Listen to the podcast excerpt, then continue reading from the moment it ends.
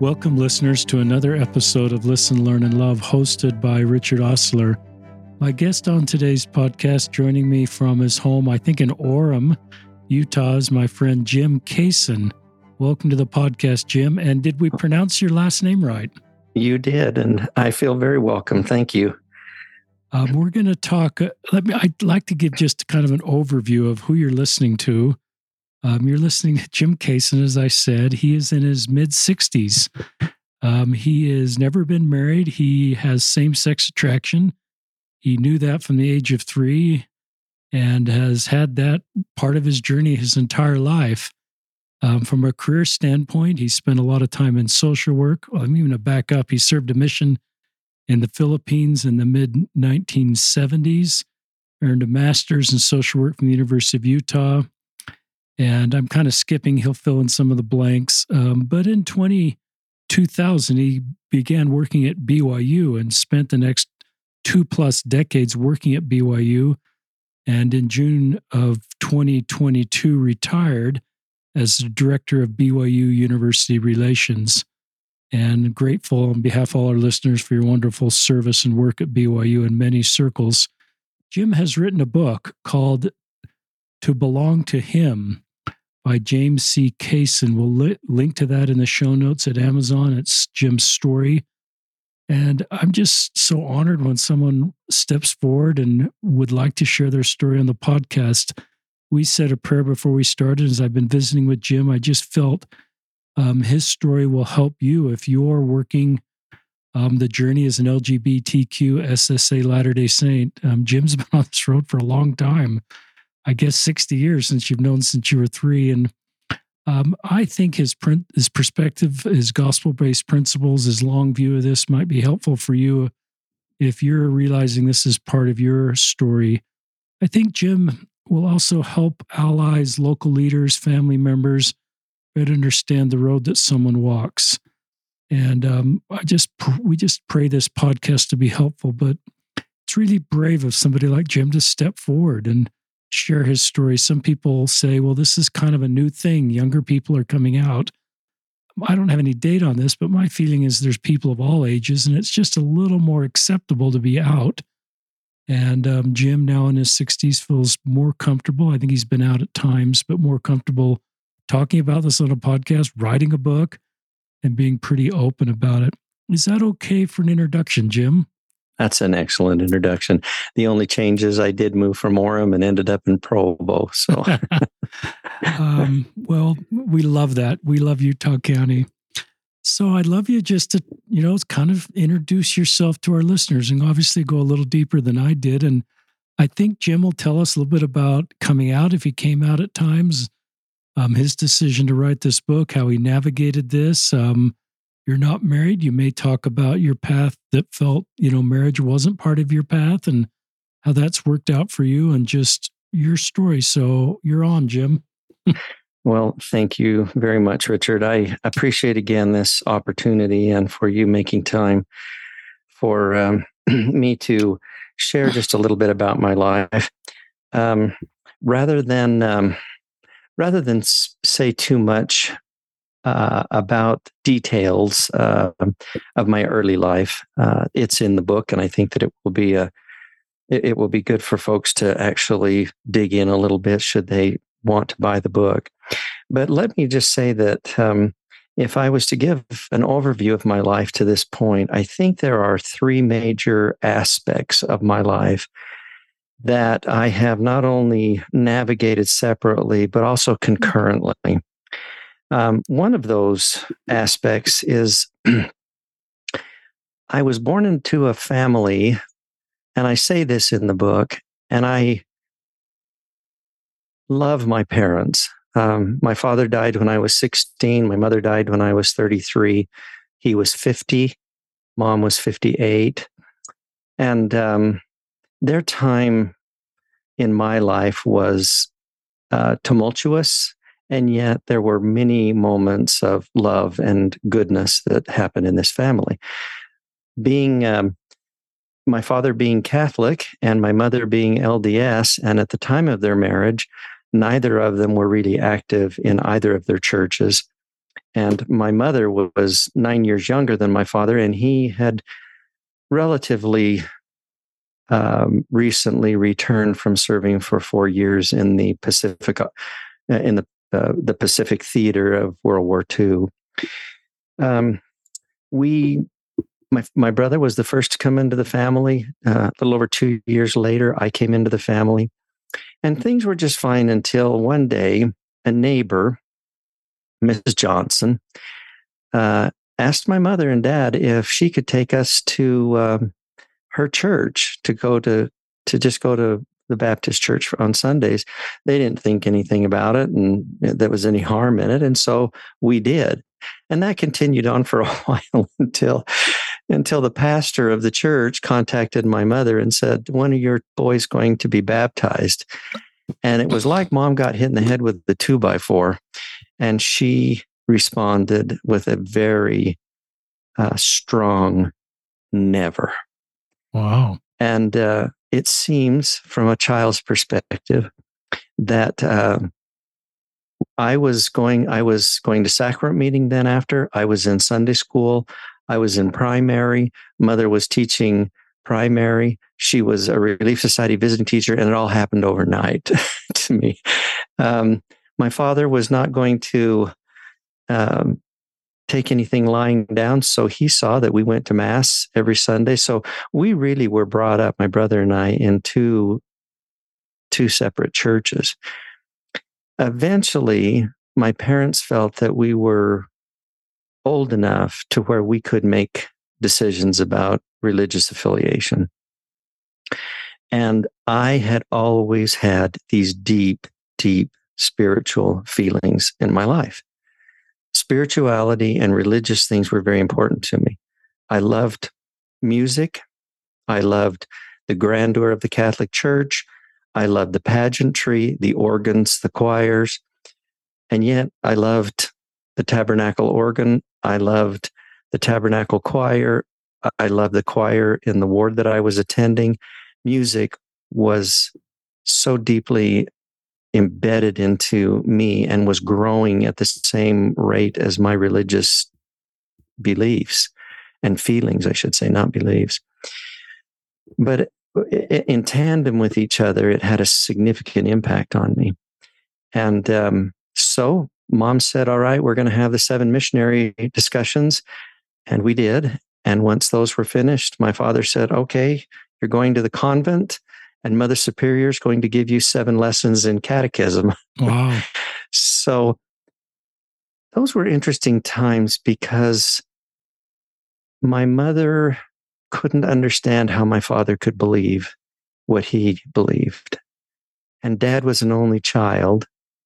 So he believed so many things about the Catholic Church because of the depth of responsibility he felt to not upset his mother, who was very, very devout.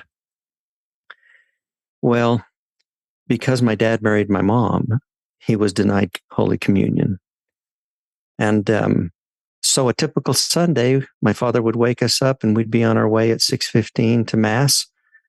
After 30 minutes of being there, as the priest began to prepare the communion, we'd go out the back door. Interesting. And uh, head to Winchell's.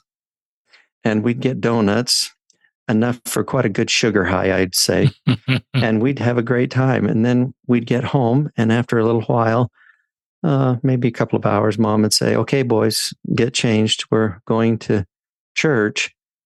And uh, then we'd go to church and go to, you know, Sunday school and then come back for sacrament meeting in those days. And uh, I asked my mom the question one time gosh, why do we go to church with dad for 30 minutes and get donuts afterwards? And we go to church with you for nearly three hours and have to come home and eat pot roast because I didn't like pot roast. and that was a bad question to ask my mom. um, she she was very very doggedly determined that we were going to you know we were going to understand the gospel and we were going to realize that it was what she considered to be the right church to join. Well, let me skip ahead just a little bit. Um, John decided to join join the church, um, and he, my father was terribly unhappy about it and really put my brother through quite um, quite a little punishment over the issue. I didn't want to divide the family, so I just thought, well, maybe I should be, maybe I should be Catholic, and then there's two two members of the church and two members of the Catholic Church, and this will help matters. And the more I tried to think about it, the worse I felt. And um, one day I just said, Dad, I'm going to, I'm going to change my mind and join the LDS church. And hell hath no fury like my father did over that. Wow. And uh, he, well, let me put it to you this way my grandmother never forgave either my brother or me or my mother. And uh, that was a rough road with her from then on. Um, so there was quite a price that had to be paid at a rather young age to decide what was I going to do religiously. Music continued to grow. I'd been blessed with the gift of music and harmony, but it's, you know, gifts of the spirit are always, they always, I shouldn't say always, that's an absolute, but they tend to come 99% of the time in raw form. And the Lord says, Now you have this capacity, but I want you to go to work and I want you to develop these gifts. And uh, so I went to work. I mean, I begged my parents for a piano at eight years old, pled with them to give me a piano, and I just absorbed everything I could. And then at 16, I started playing the organ and um, had a magnificent teacher down in Las Vegas. And as soon as my mission was over, I was on my way to BYU to study organ with one of the tabernacle organists. And um, wow. so, with an undergrad degree, you know, I, in organ performance, I, have done an awful lot with that throughout my life, and I'm still doing it. Um, so, you know, in tandem, those two things were going on. There was one other thing that happened, though, at the age of two. I was I don't know what happened in terms of the specifics of an event, but there were signs that something was very drastically wrong emotionally with me. And that was I I had separation anxiety that was off the charts and I couldn't be separated from my mother.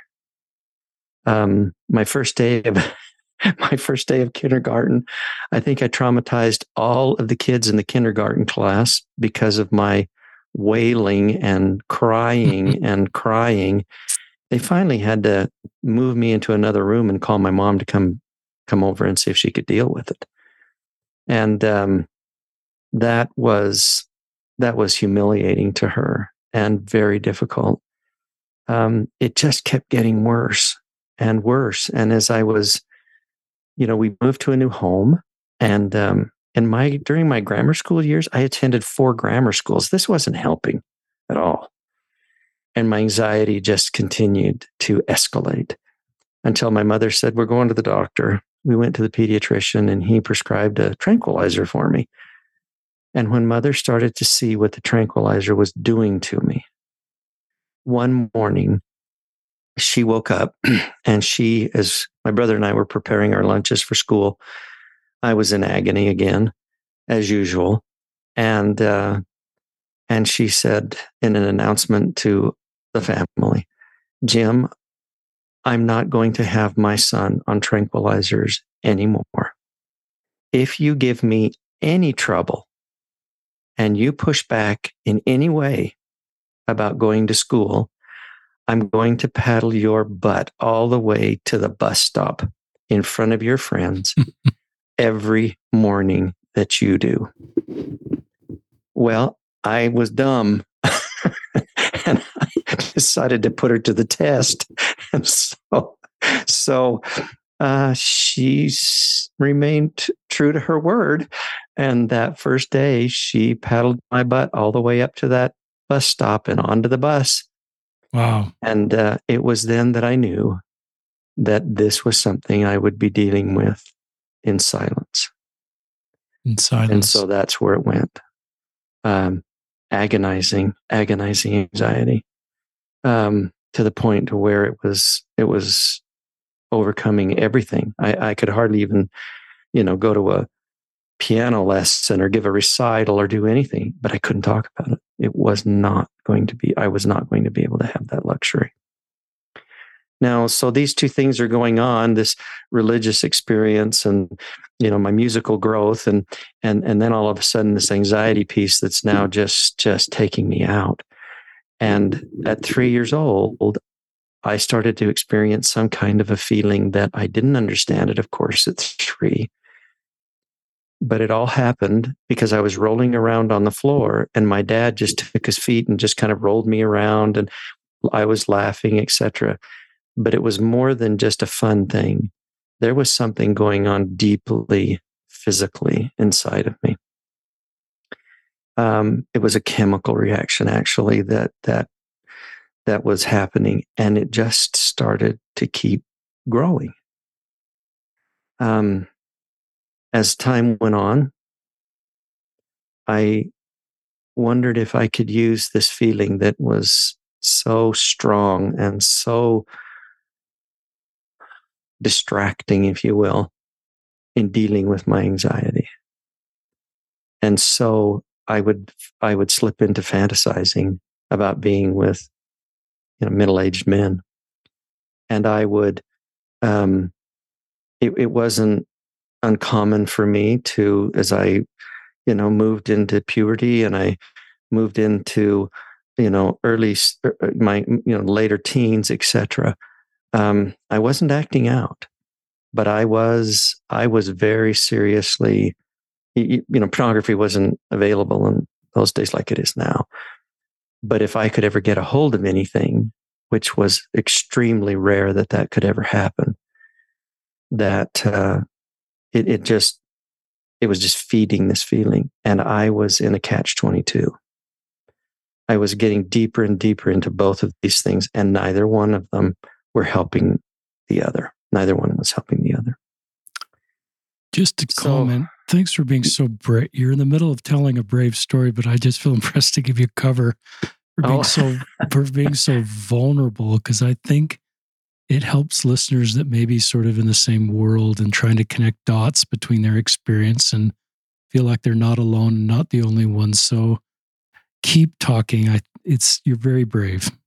Well, thank you. I I don't my intent is not this isn't while this is about me, it isn't about me.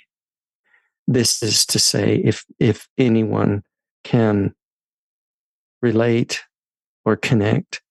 I just want them to feel that there is hope and that they are not alone and it's okay. Um, and I'll tell you why that is in just a minute.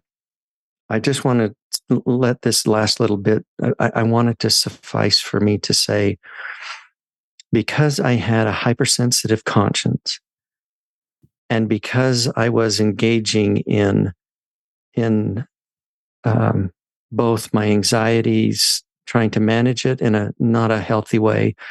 And I was also, you know, eh, trying to figure out what do I do with these very deep uh, same sex attraction feelings.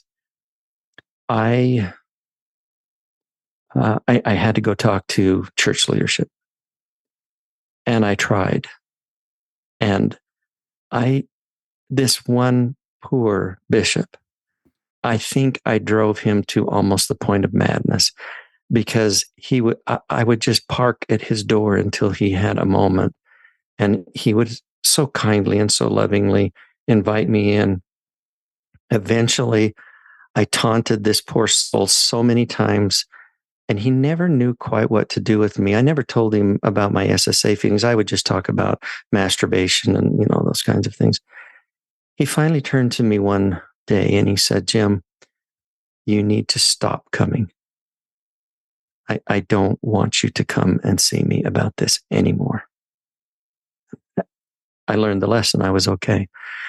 Um, but again, I went, I took it inside and I was having to deal with my conscience and couldn't talk to anybody. Mom didn't know, dad didn't know. Well, they may have known, you know, I was kind of a weird kid, but they didn't, they just didn't understand. When I when I say a weird kid, I wasn't like my brother. I wasn't like other other young men who were my age. I was different. And um and so I just kept holding these things internally. Uh and and it and went on and, and soon before I knew it, here I was going to be going on a mission even being ordained an elder, uh, you know, receiving the Melchizedek priesthood and being ordained an elder. And the church was very, very, very important to me because I had fought this battle as a as a young child of of this church, and I had to make tough decisions about be, being a member of this church. And um, so I wondered if I should even go on a mission because I had a problem with the word worthy. Yeah. Worthy is a derivative of the word worth. And if I wasn't worthy, I wasn't of any worth. And I couldn't get it out of my mind. And so I thought, well, I'm going to leave this in God's hands. I'll go through the I'll go through the motions. And if at any point any leader is inspired in any way to ask me what I should or shouldn't do, or what I should or shouldn't have done, or whatever, or wanted to know more, I would be open. Not one of them said a word. And so I received the Melchizedek priesthood, was ordained an elder, and I, you know, I uh, was called to serve in the Philippines, and off I went. And um, I knew I wanted to be as clean as I could be for those two years. Because when I got to the Philippines, now mind you, I only had five days in the mission home in Salt Lake. They did not have the intense training that they do. I was still suffering with all kinds of variations of generalized anxiety disorder. And at the same time, my my father was gone and my mother was home. And I then entered into a version of homesickness that nearly destroyed me. And I knew I couldn't come home. So this, this, this new agony in the mission field went on for well over three months. How could I be, how could I sustain myself with all this madness in my mind? I still couldn't talk to leadership about anything. I just kept going. And I just trusted that God, God was not far from me and he'd listen to me. Well, I got home and I decided that uh, after that two years of service and the wonderful experiences that I did have, um, that it was time for me to uh, maybe talk to my current bishop and explain a little more about me. As I did so, he looked at me with the most shocked look on his face. Uh, he's a sweet man, and I I loved him and and still do. Uh, his response was, "Jim, give me your temple recommend." Wow! And then he pulled out the General Handbook of Instructions and started thumbing through it, and he said, "I don't know what to do with you." Now, I it wasn't but just a very very short period of time, and he handed me my temple recommend back. Um, in those days, those who experienced SSA and talked about it um, were an anomaly to leadership. Uh, this is this is the end of the seventies, uh, and and they didn't know quite how to handle anything. So here I go, and um, you know, I I'd met with other bishops, and you know, I always loved them, and I always was faithful. I was serving in the church. I was trying to do my best. I music had put me in, it had given me opportunities I'd never had before.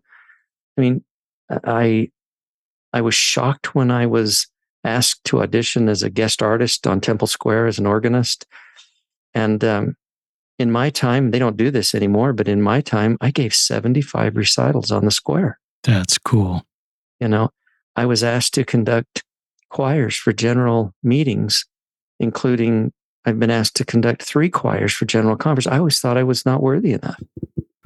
Um, that's you know, really I, cool. I hope our listeners caught that, that you have conducted three choirs on General Conference. That guy that's got us back to 40,000 people That's you, man, isn't it? I'm I'm got the right guy, don't I? That's the right guy, yeah. and um, you know, um, the Lord, the Lord taught me a very, a very powerful lesson, and uh, it was one of the hardest, darkest lessons I could have ever learned. Uh, after I had worked for um, several years as a social worker with my master's in clinical social work, I um, I decided that I needed to I needed to apply for a position in the public affairs and guest relations office at at uh, Brigham Young University. It was in 2000. Um, now people said, "Well, why would you give up you know your experience and all this time and the work that you've done as a therapist um, and and and push that all aside and, and go do something completely different and i you know over the years i told them well you need to know that i have not put my my therapy skills on hold at all working in that kind of an environment doing the kinds of work that i did because i was integrated with the president's office. I was hosting uh, VIPs. I was working with church leadership, both the men and the women. I was I was responsible for overseeing a staff that that worked with international guests, ambassadors, consul, consul generals. Uh, as people came to visit the campus, you know, we were we were really involved there. But it was in the beginning of that responsibility that was on my shoulders where the lesson came.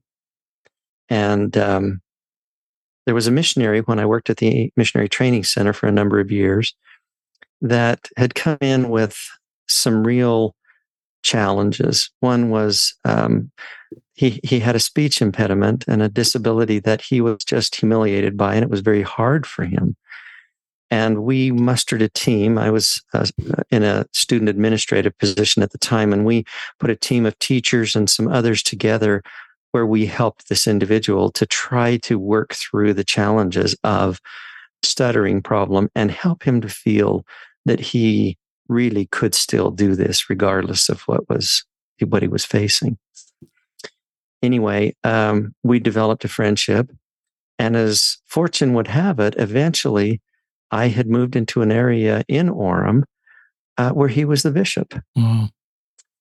And so I thought it might be a good thing to go have a, a good conversation with him and, and to even share what I had been experiencing with SSA and some of my, you know, how I was dealing with this in my life.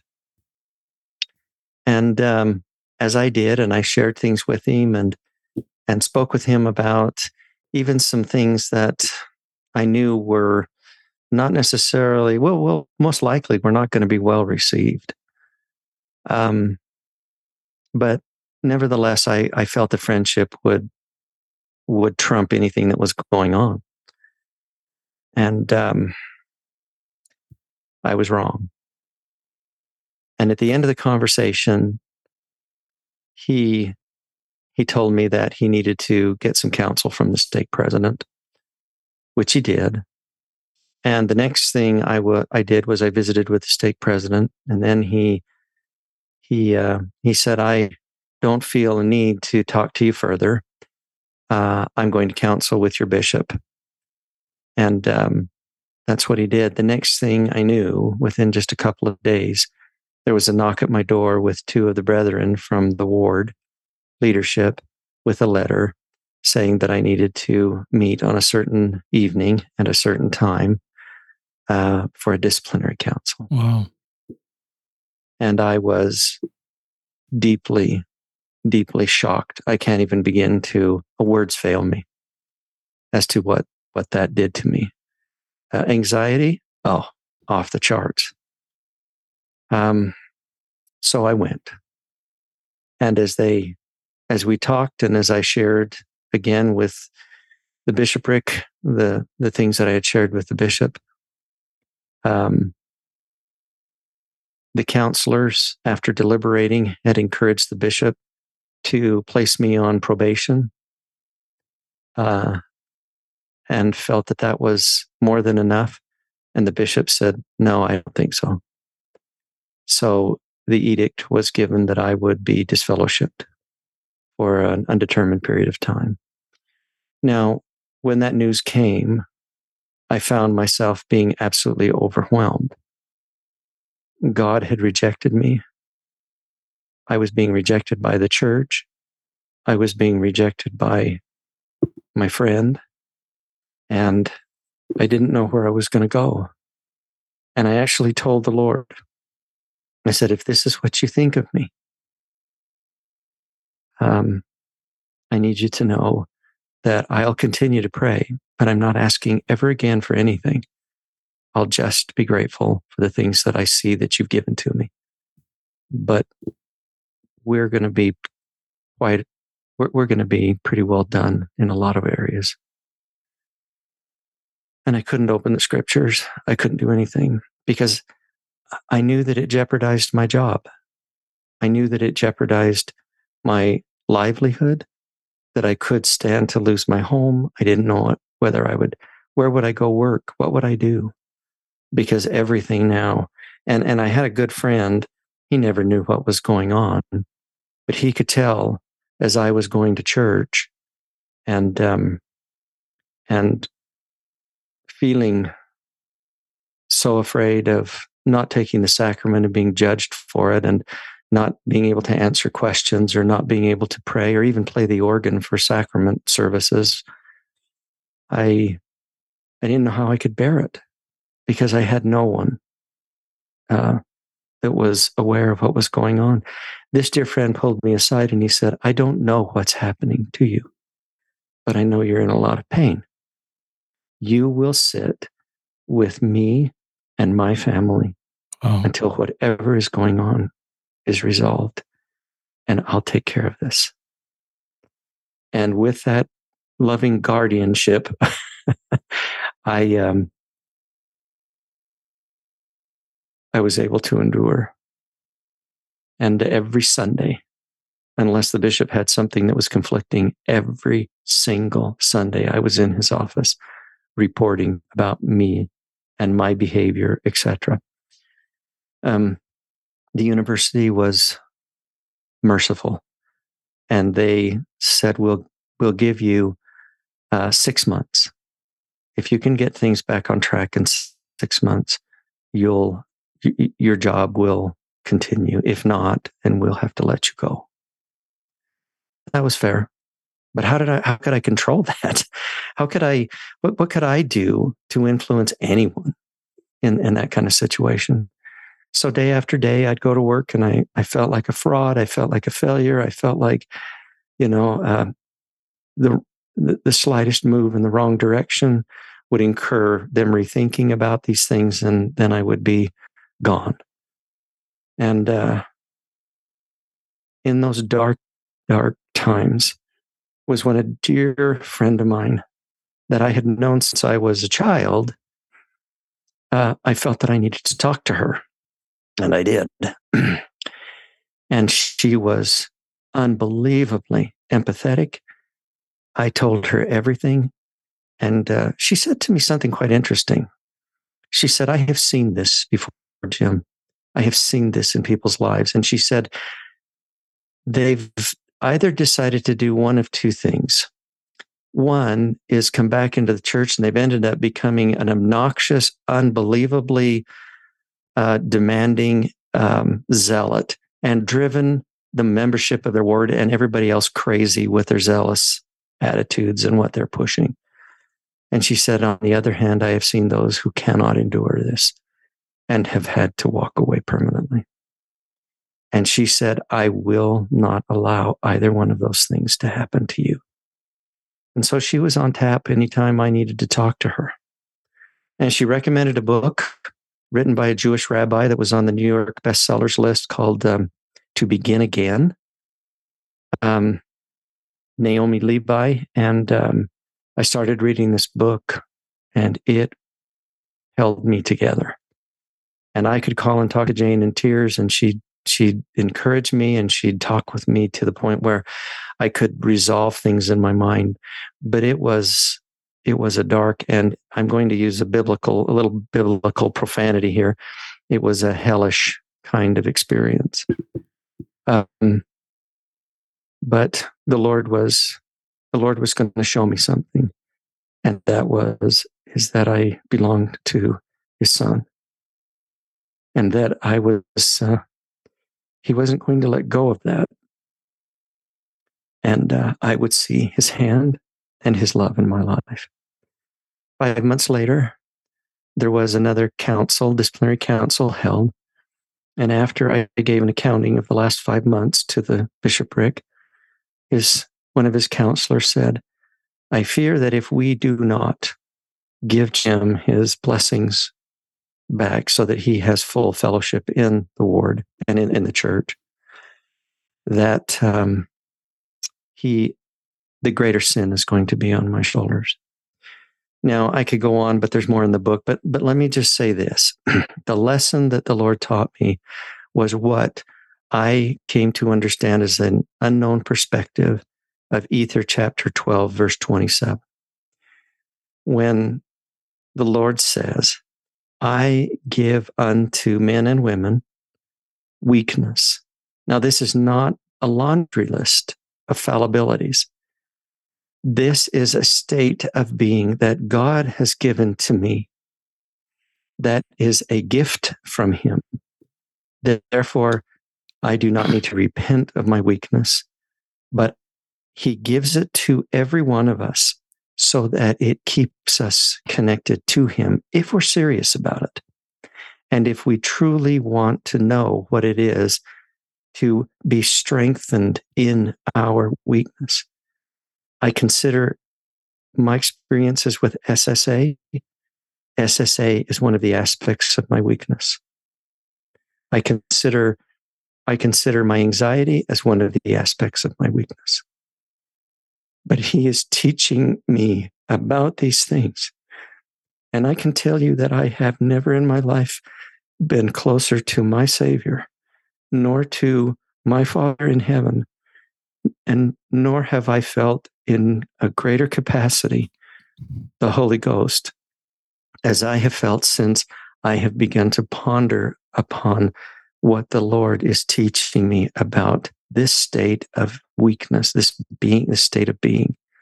And I'm okay with it because it's what is helping me in mortality to get home because I don't belong here.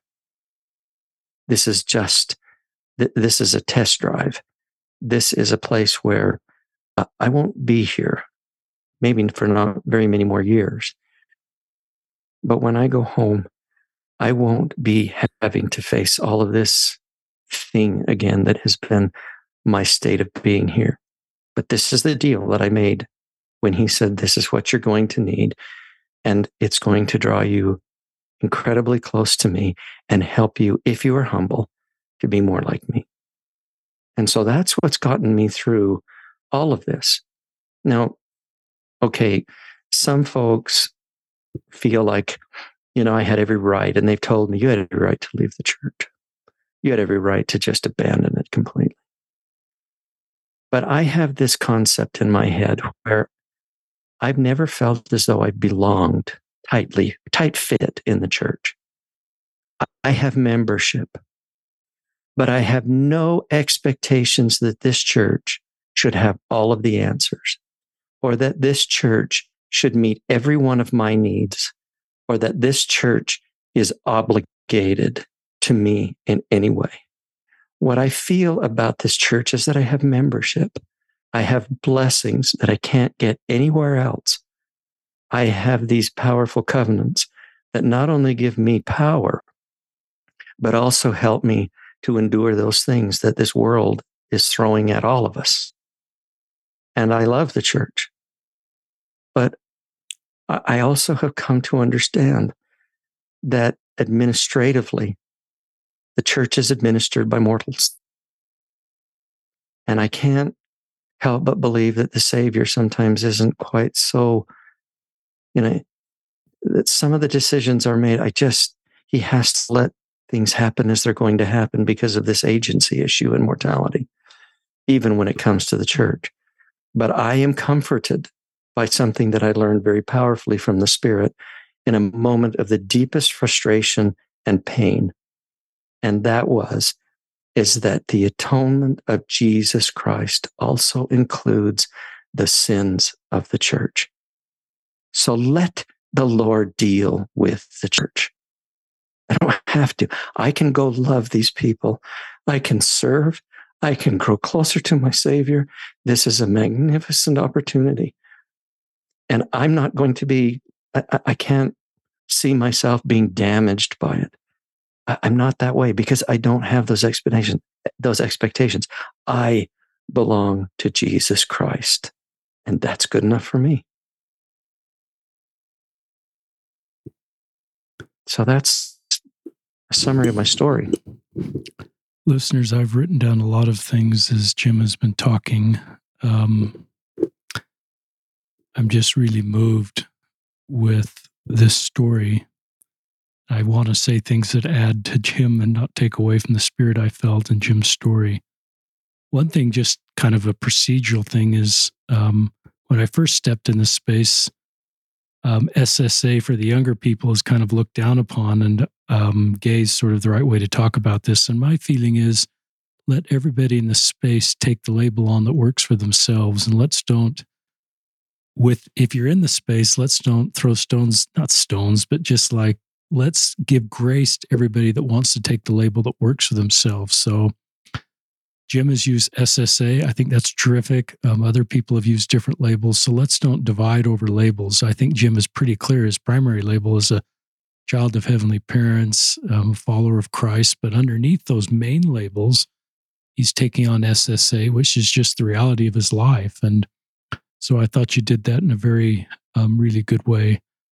Um, questions, a couple questions came to mind. You had some, maybe some would call tough love from your bishop, said, you know, you were talking to him kind of on his doorstep. He says, Jim, I don't want to talk to you anymore about this. And in some ways, you said, I think you said that maybe was good, but other ways it was not healthy because then you just couldn't talk to anybody about it. Why I'm sure from your clinical work and your social work, talking about it is often really healthy to people that kind of can talk about it and work you through these things. So your mom gave you kind of tough love too about she did paddle you all the way to the and that solved the situation on your mom's side but for you you just learned you couldn't talk about it so yeah. do you you've kind of got a personal experience plus you're a therapist so any thoughts on that for people that are trying to help people that way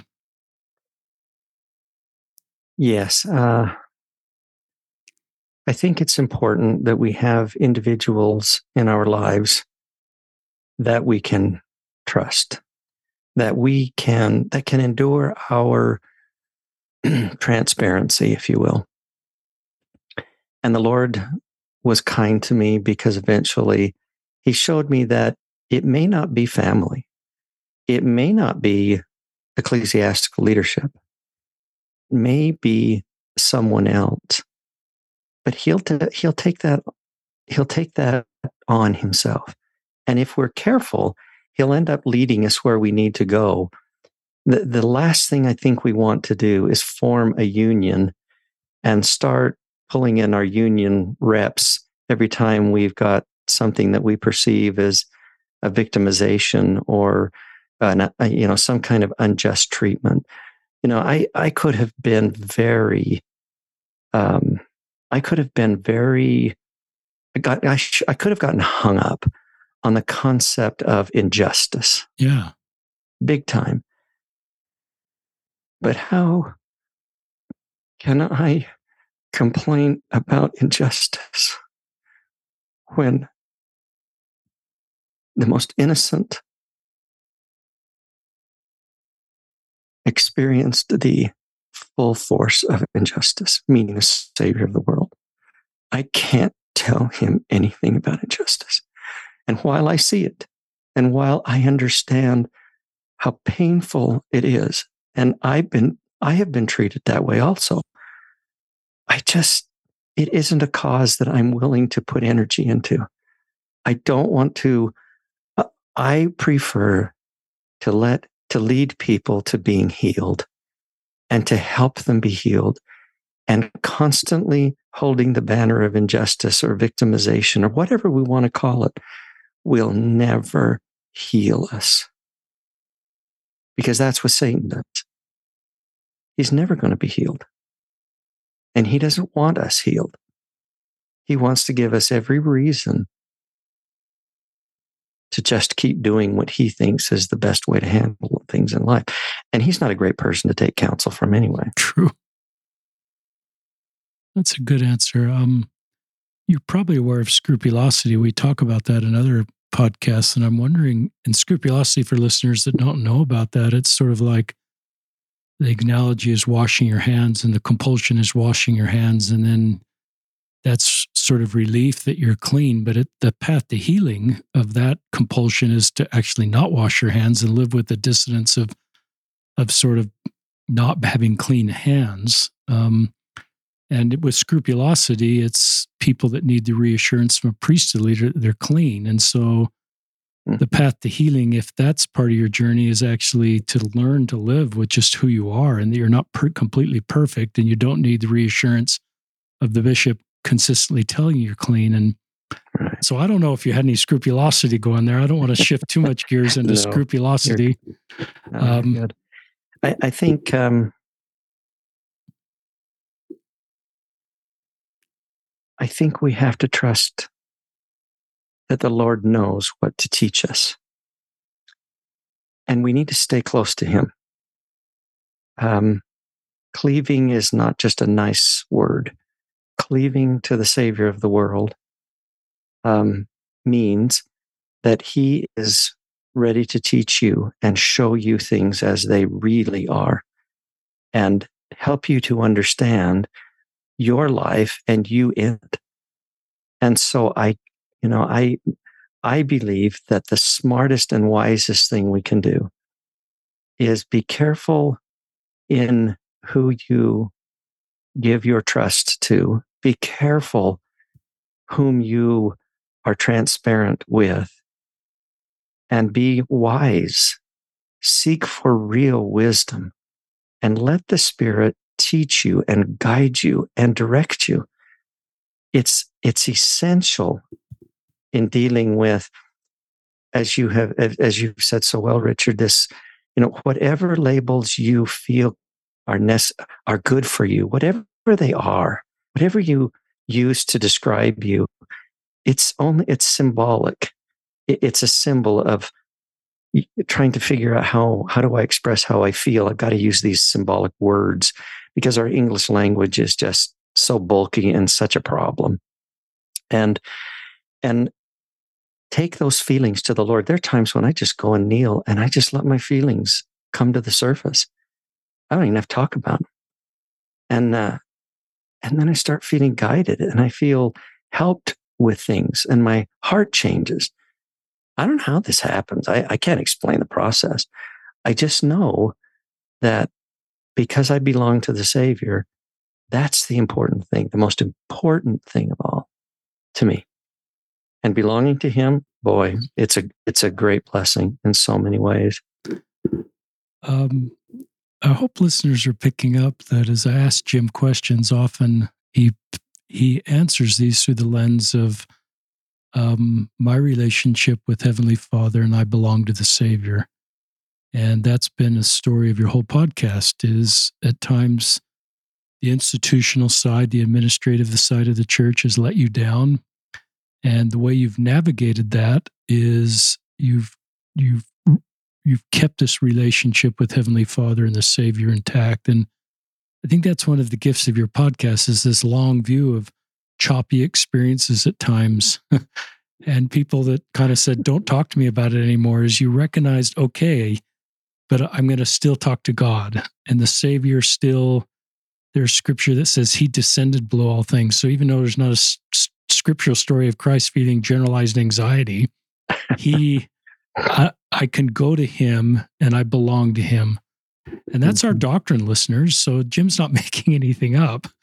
Um, he's just taking the, the the theology that we have and sharing us in in real life um, principles through his journey that apply to all of us. And that's one of the reasons I hope everybody reads your book because it scales to all of our life experiences and your courage to be vulnerable. Um, you talked about innocent wrestling with your father that kind of um, caused a chemical reaction. I think when I stepped in the space, Jim, um, I kind of thought something went wrong and pe- straight people through something that happened in their life um, became not straight, SSA or gay. And when I wrote my first book, listening to a lot of people in the space, I realized that's not a good assumption that people come this way. So some might look some might look at that experience of your father and say, well, this is where this all started with Jim. Something went wrong there in that innocent wrestling, and that chemical reaction happened, and Jim was straight and now he's not. Um, and I'm glad you laugh. No. I just want, if anybody's thinking that in Jim's story, I think Jim doesn't want that communicated. Um, I'm thinking Thank that that you. was pretty innocent. There was no, even if you were a survivor of sexual abuse, which sounds like is not part of your story, that yeah, I learned from listeners. Um, you know, there's just people come this way. And um, sometimes we want to manufacture backstory that explains you being SSA, um, that kind of keeps us in our nice, you know, narrative without having to sort of say, "What's my responsibility here?" Because this is who Jim is. So what am I going to do as a fellow Latter Saint to help him feel like he belongs? I don't know if you, you know, got any uh, thoughts on that. Totally, totally wonderful. Because uh, no, I've learned as a therapist that some some folks are are very committed to the belief that if I could just figure out the cause, it would solve the problem. And while I think it isn't inaccurate for there to be insight that would be gained from learning and, and discovering accurately causes, I'm not so sure it solves the problem um, it may give you some insight. Uh, but I, I still believe that the way to deal with whatever we face, whatever the begin, whatever the beginnings are, is to just do it with the Lord, and just, just, just work with Him on the things that, that you know He, He has, He understands us better than we understand ourselves. And with that perfect understanding of us, we can safely assume that he will know what to do with us. And so you're absolutely right. No, that was not the cause. And, you know, um, same sex attraction, uh, whatever you want to call it, um, you know, being gay, uh, whatever, whatever we need, we call it. Um, it's not contagious and it isn't something that we chose to just jump into. Um, anybody who experiences any of this realizes, you know, I, am not so sure that this is, you know, wh- what's this about? And by the way, you know, and, and so it's painful when people say, you know, uh, you chose this. This is this is something that you want and that you believe is you know, a, a way of life that you, no, don't even go there with this. This to me, again, is part of the gift of weakness. And I'm fine with this, whatever you want to call it. If that term is offensive to you, meaning that it's weak, I look at weakness as a great, glorious gift and blessing because it ties me to my, to my Savior and to my Father in heaven in a way that nothing else can. Nothing else ties us like weakness does. So, hallelujah. Let's, let's, let's just look at these weaknesses. Let's move on. I love that. I love, um, in your dark, hard moments. And, you know, I recognize difficult things happen to straight people in the church. And if they're married, they can go home and process this with their spouse. Um, but you're alone. um, you don't really have somebody to say, This, I just went through this, and to talk over a meal. And I just recognize the comp- part of the complexity of your road is you don't have a life companion to sort of share these experiences with. And um, my when I understand that better, my heart goes out to you. But I, I love then these couple of experiences that you shared of people that just they couldn't solve the big picture and they didn't even know the big picture. Your one friend um, did understand. I believe she's a she. Did mm-hmm. understand the big picture, but your ward member knew intuitively or through the spirit that I love Jim and something's not right with Jim. And instead of trying to figure out what's going on with Jim, I know what I can do. And Jim will open up if he wants to. But Jim, you are, will you sit with us on our row every single week? and to me, that's a, just a baptism ministering home run.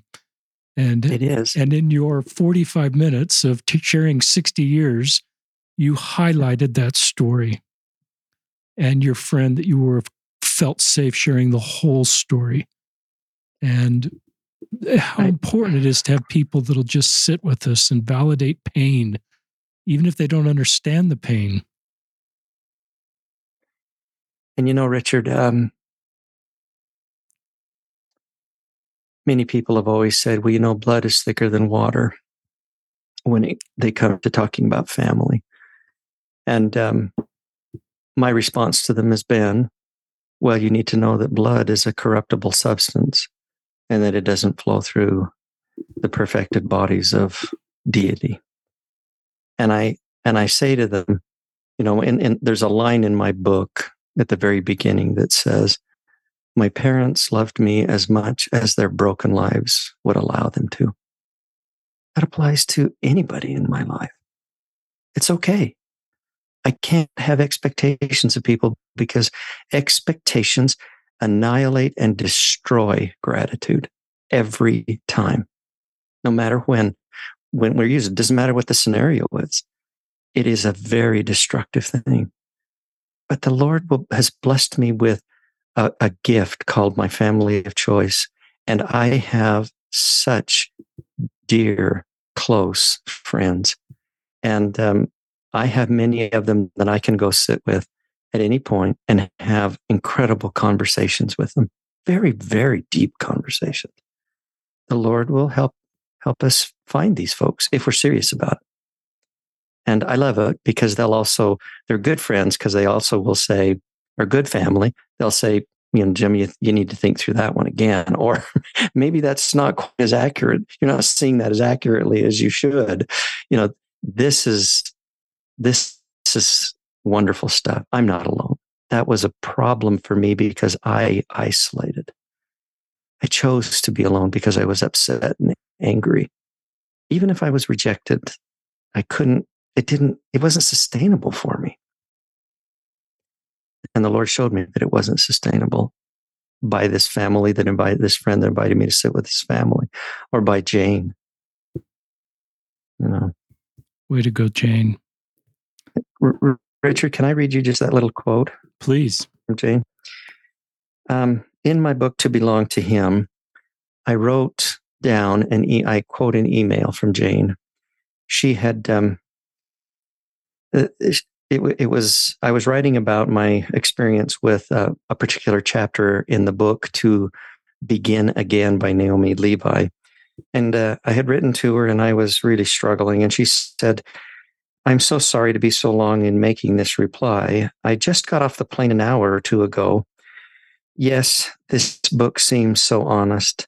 It's a battle, and the battle is worth winning. But there is no shaming us in this book for our struggles. Her little prayers are honest reflection of all her disappointments and frustrations. No moralizing, just deal and know that you are not alone. This is what the meat of life is about. And we came to learn how to deal with it, even if we often don't want to play anymore. I feel so battered and bruised, but I'm still here, battle scars and all. And you know what? I'm finally starting to feel good about myself.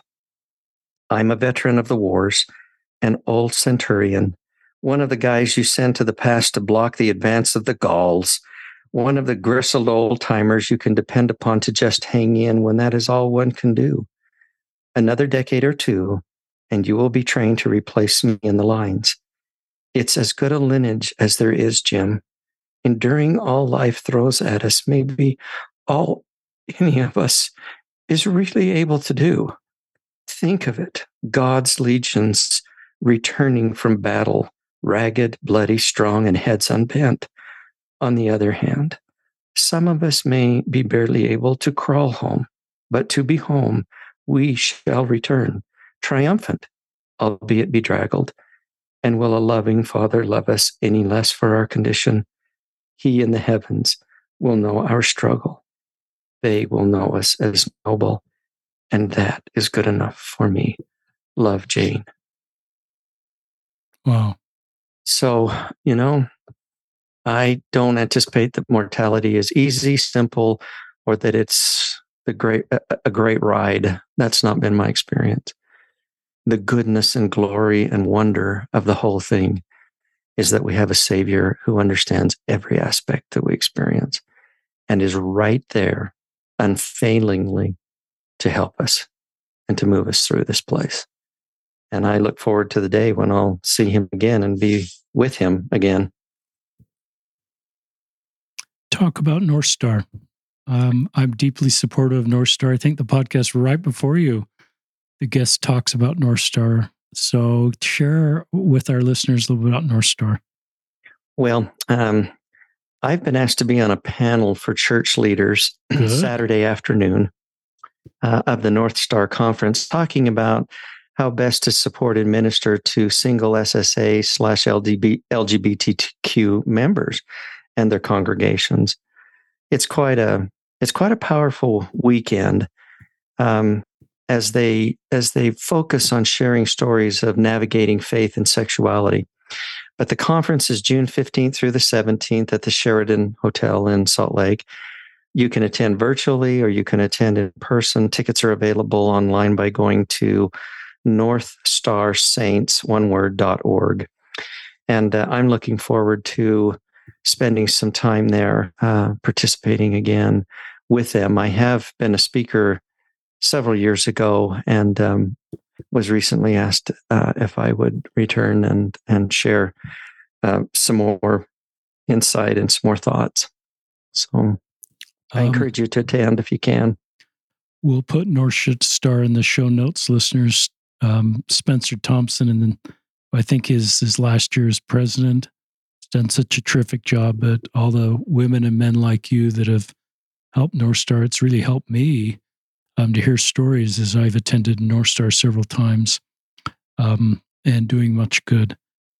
Uh, I one of the things I hope you picked up is Jim being honest about his thoughts going on in his brain as a teenager. Um, that may have been thoughts that you wouldn't share publicly, but I, I've thought a lot about thoughts, and I think thoughts, intrusive thoughts, are things that just come into your brain. Um, and I'm not sure you have the agency to control the thoughts that come into your brain. And, and I think over time you can manage that. But I think where Satan really wins is if he can cause you to feel the thoughts you're feeling are just God hates you or doesn't love you or you can't turn to God because of the thoughts in your brain. That's really where the problem occurs.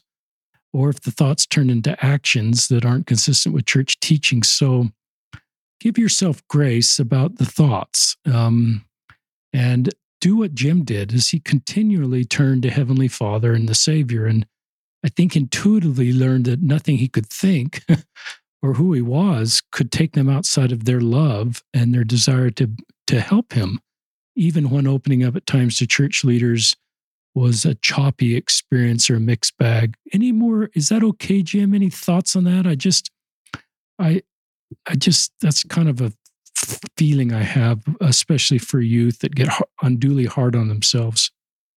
Thank you for that. Um, I think one of the most damaging things that I experienced was not necessarily what was happening uh, in terms of church leadership.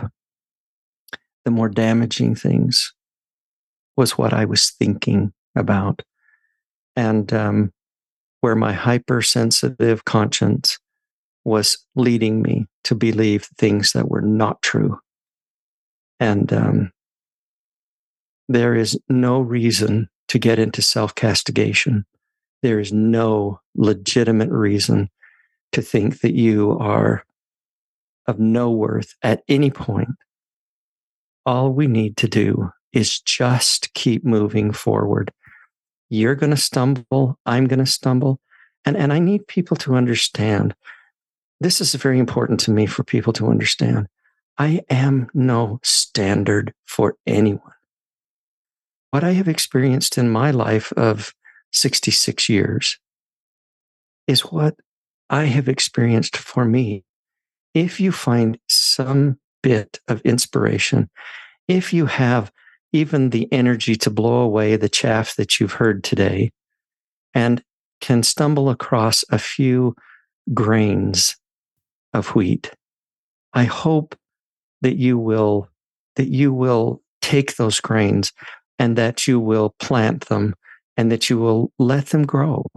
And whatever you do, remember that the second great commandment, yes, is to love our neighbor as we love ourselves. But there's a little bit of a misnomer there. We love our neighbor as we are coming to love ourselves. We will never arrive at completely loving ourselves and therefore having time to love neighbors. It doesn't work that way. We love our neighbors as we are coming to love ourselves. And we'll love ourselves more if we will invest ourselves in serving and just listening and helping and listening. And can I can I just put a plug in? I quit doing this a long time ago. I stopped dead in my tracks one day asking people, how can I be of help? Because it takes them out of the driver's seat and puts all responsibility for their life in my camp. And I don't need any more responsibility. I've got enough with me. Hmm. But there's one word that does work. How can I be of use to you? Because they stay in the driver's seat and then they get to tell you what it is that they need us to do for them. And if we can help, if we can be of use, then we are of use. So there's a difference. The English language is bulky, it's problematic, it means crazy things to, you know, to all of us. And we we have to just we have to trust that um, that the Lord will help us navigate through life. It, it's okay. It's going to be okay. Don't leave him. Don't leave him out. Stay with it. And that's where the great blessings will come and the miracles. I love that sometimes listeners, I do these podcasts, and I don't want to make this like perfect correlation, but some of my SSA LGBTQ guests, I learned so much about the atonement from them because it's not just theoretical. It's, it is, they've had to go to Christ over and over again. Um, that's been their rock. That's our doctrine. But sometimes it becomes more real because that's all you have. And I don't think either of us are trying to be critical of the church or leaders or parents that don't quite understand, but it can get choppy as you open up. Um, and it, it can. And, and I thank you for that word. It is choppy. But you know something? I give my leaders a break. You do. You show much grace back, Jim. Because I, I seriously, I seriously believe this, Richard it is difficult for those who experience heterosexuality to understand homosexuality. And it is very difficult for those who understand homosexuality to understand heterosexuality. We've got to cut some, we've got to cut some slack and realize that the, this is how the Lord sees this. We've got to be careful. And I, I struggle, and I struggle initially with that but by the way, we do have to keep going back to the Savior, but the day does come when you want to go back, not when you have to go back. You really want His help when you start to see just what He's doing. And it's rather glorious to see that He'll spend time with you personally in wherever place you're at. It's what He does. Love that. This is this, we could call this podcast, well, it's the title of your book, Belong to Him. I mean, there's a personal story under here, but the podcast is all about our Savior and coming to Him and having being the rock. I also wrote down, you know, to be intentional. I think that's one of the things you're doing right now is being intentional um, as far as, and that's part of boundaries, just who you're going to open up to and who, you know, and I think you're at the point where you're saying, I, I don't need to share my story with everybody. I'm fine sharing it with this person fully, but I think you've, I think that's a really good spot you're in is it's a very intentional i'm doing this my way with the savior with me and um and i have some boundaries just as i'm making my way forward that i think are good and so i think that modeling is helpful for younger people especially the savior you know and I do love the Savior. One of the quotes I read from Ben Schilaty, he's a new ally, says, I thought the Savior, I thought the atonement would make me straight, but it healed my broken heart. and that was such a powerful concept for me because I've always thought anything's possible with the atonement. So I thought if you just put it all on the altar, Jim, you know, you could become straight. And then Ben taught me, you know, it's kind of like having blue eyes or being left handed. The atonement generally doesn't change that, but it can, as you're talking about, can bring great peace and heal your broken heart. That's not broken when you're born, it's broken by the things that come into your life. That's so true. And and you know it's it's fascinating because what I tell the Lord, Father, I, I used to believe that I could fast away my anxiety. I used to believe that I could pray and fast away my, you know, my same-sex attraction. But now I say, whatever you do, Father, don't take that away from me, either one of them. Why? Because they are those very things that bring me greater intimacy with my Father and my Savior. These things. Okay, fine. You know, let's move forward. That's it's pretty powerful stuff to me. I, I just have such I don't a great. know if your younger self could imagine what you just said. You know, it, if it wouldn't. but I just love what you just said. Um, that's just just. I haven't read this quote for quite a while, listeners. I've gone ten podcast episode, but I, it's the quote I read a lot for you regular listeners. It's called "The Wounded Healer" by Henri Nouwen, and this is who you are, Jim. And you may not like me elevating you like this, but this is for all of us in our woundedness. Um, um, and you're not wounded from God, you're wounded from society a little bit. Hen- mm-hmm. um, Nouwen, Henri Nouwen wrote, A minister's service will not be perceived as authentic unless it comes from a heart wounded by the suffering about which he speaks. The great illusion of leadership is to think others can be led of a desert by someone who's never been there. And so you know some brutal deserts, and you've shared them on this podcast and in the book. And and the principles that you share help all of us in our individual deserts have hope. You can kind of authentically lead us out because you recognize the reality of these deserts. And I think it's part of your wonderful ministry that's probably been part of your whole life. Um, I would guess people just know you get it and they know they can trust you and they don't know why. And I assume that happened as a therapist. I bet it happened at BYU, and I bet it continues to happen um, because of your book and the podcast you've done. So, um, thank you, Jim. I'm just really moved by your story. Any final thoughts you'd like to share? I think we've covered plenty of. I, I think I've emptied my brain on. The, okay. on the podcast, you know, I, I do have to say one thing that's um, I've been known to have a perverse sense of humor and have been told so. Not perverted, there's a difference. uh, perverse is quite different. Anyway, I uh, I would be asked uh, in the as I was working at BYU by a lot of people, you know, and even throughout my life, you know, uh, so you're you're not married yet, Jim. Um, what's uh what you know, least you weren't last time I talked to you. Has that status changed at all? And one day I was thinking about it and finally I came up with this with this response. You know, I've just decided to get sealed to somebody that's dead and forget about marriage in this life. And they don't know what to do with that. That's perfect. and um, and it sure has made life a lot easier when when I felt these pressures from people.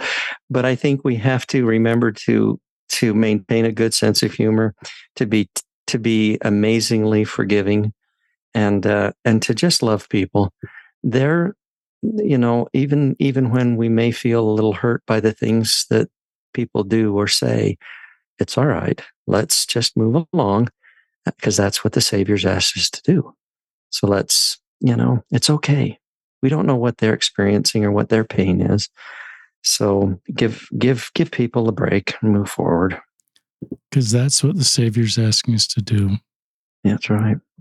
That is, um, thank you for teaching us that. I've been deeply moved, listeners. In the show notes, we'll link to um, Jim Kasen's book at Amazon. It's also at Barnes and Noble. We'll link to North Star, and I want to link to this book, To Begin Again, by Naomi Levy. Is that right? Correct. L E V Y. And um, I think that's a terrific book. I there are listeners that may have separated themselves completely from the church and that may be around their sexual orientation and they may want to come back and they this story may be helpful to them. This book you reference may be helpful to them as they just want to start new or come back or i i think that's one of the themes of your book and your story in this um, book that you reference so um, jim thank you um, oh, for being you, on Richard, the podcast for taking time and uh, lots of blessings to you as we you move forward with the work that you're doing. And uh, i hope that we can chat again in the near future. That would be good. So um, this is jim Kasen and richard Ostler signing off from another episode of listen learn and love